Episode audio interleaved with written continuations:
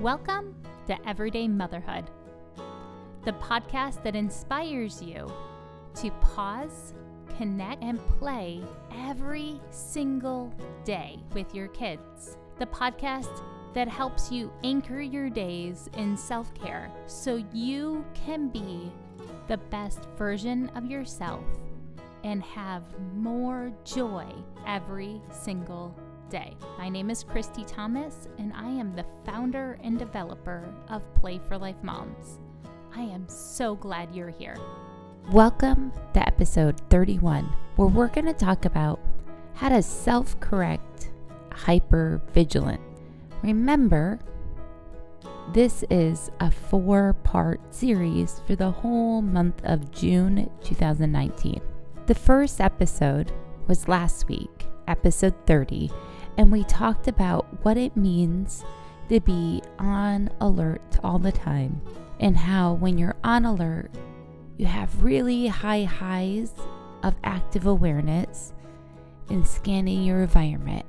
But like everything in nature, if there's a high, there has to be an equal low.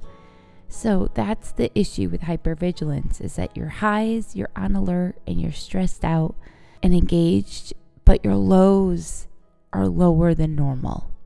So,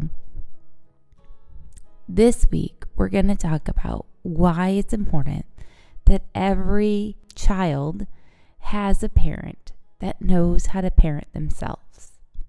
I've received a lot of feedback from episode 30, so I want you to know that you're definitely not alone if you identified with the warning signs of burnout from hypervigilance.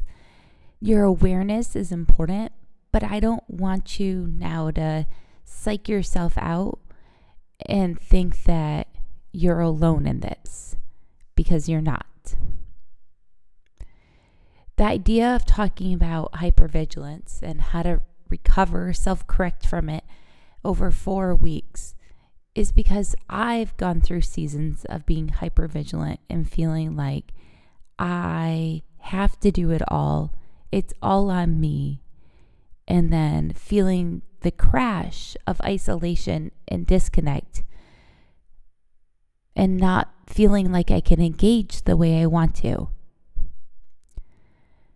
Instead of being filled with regret over that, I'm going to reframe that childhood is 940 weeks and that whatever time that I've lost because of being hyper vigilant and not having enough self care scaffolding, that I can learn from it and then teach my kids how to parent themselves and model appropriate responses in the future. So I'm not trapped in this sort of cycle that I see passed down from mother to mother, from generation to generation.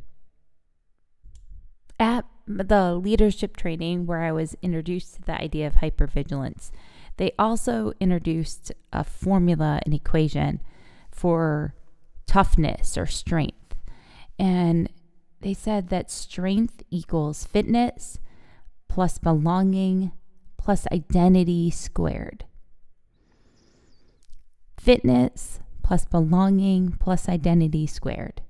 So, fitness is a pretty obvious one in this equation. Fitness literally means your physical fitness. Like how are how is your health?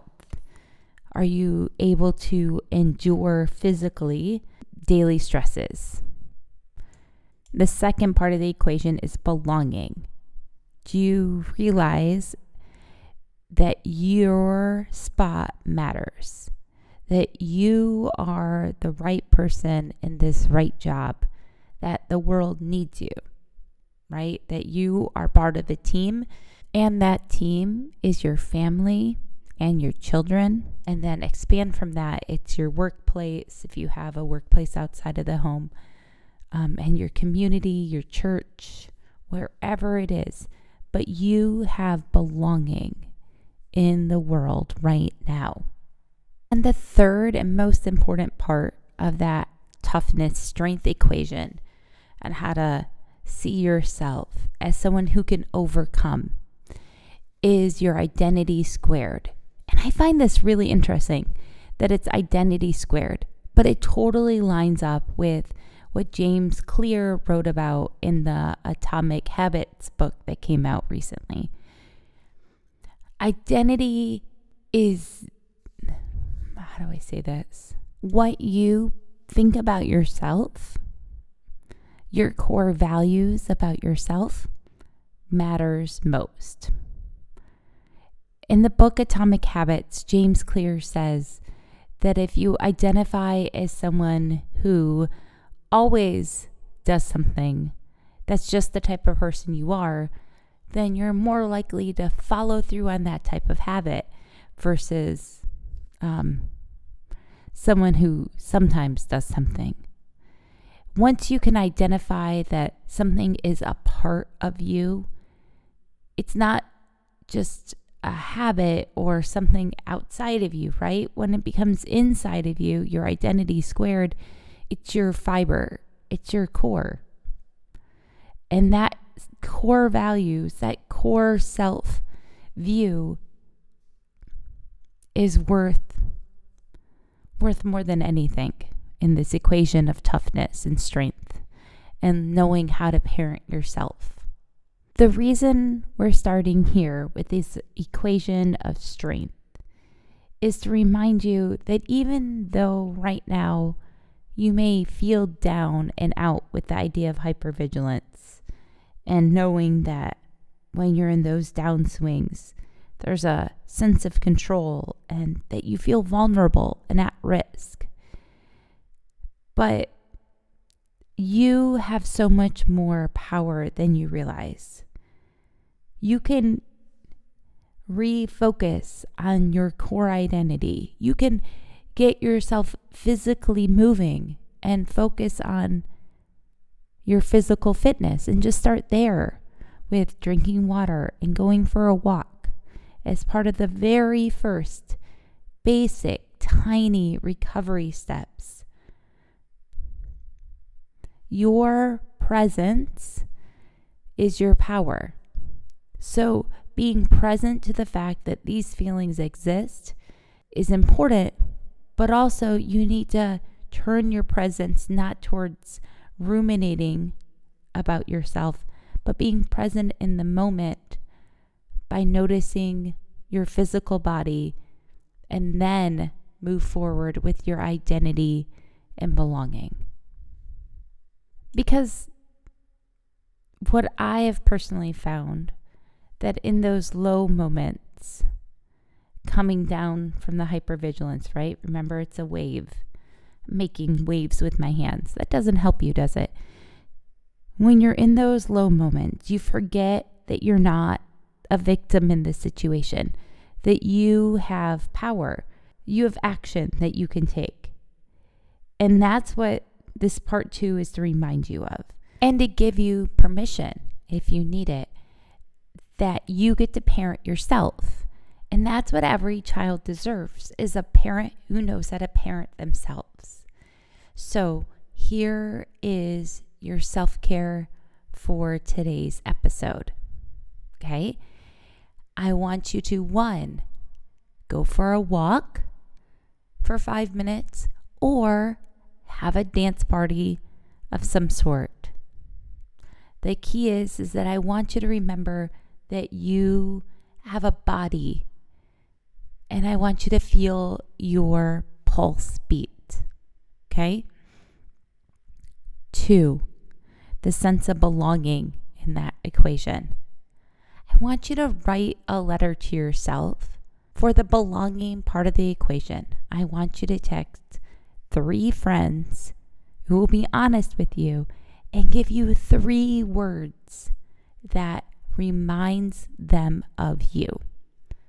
This will help you see yourself again, how others see you, which is probably in a really positive light.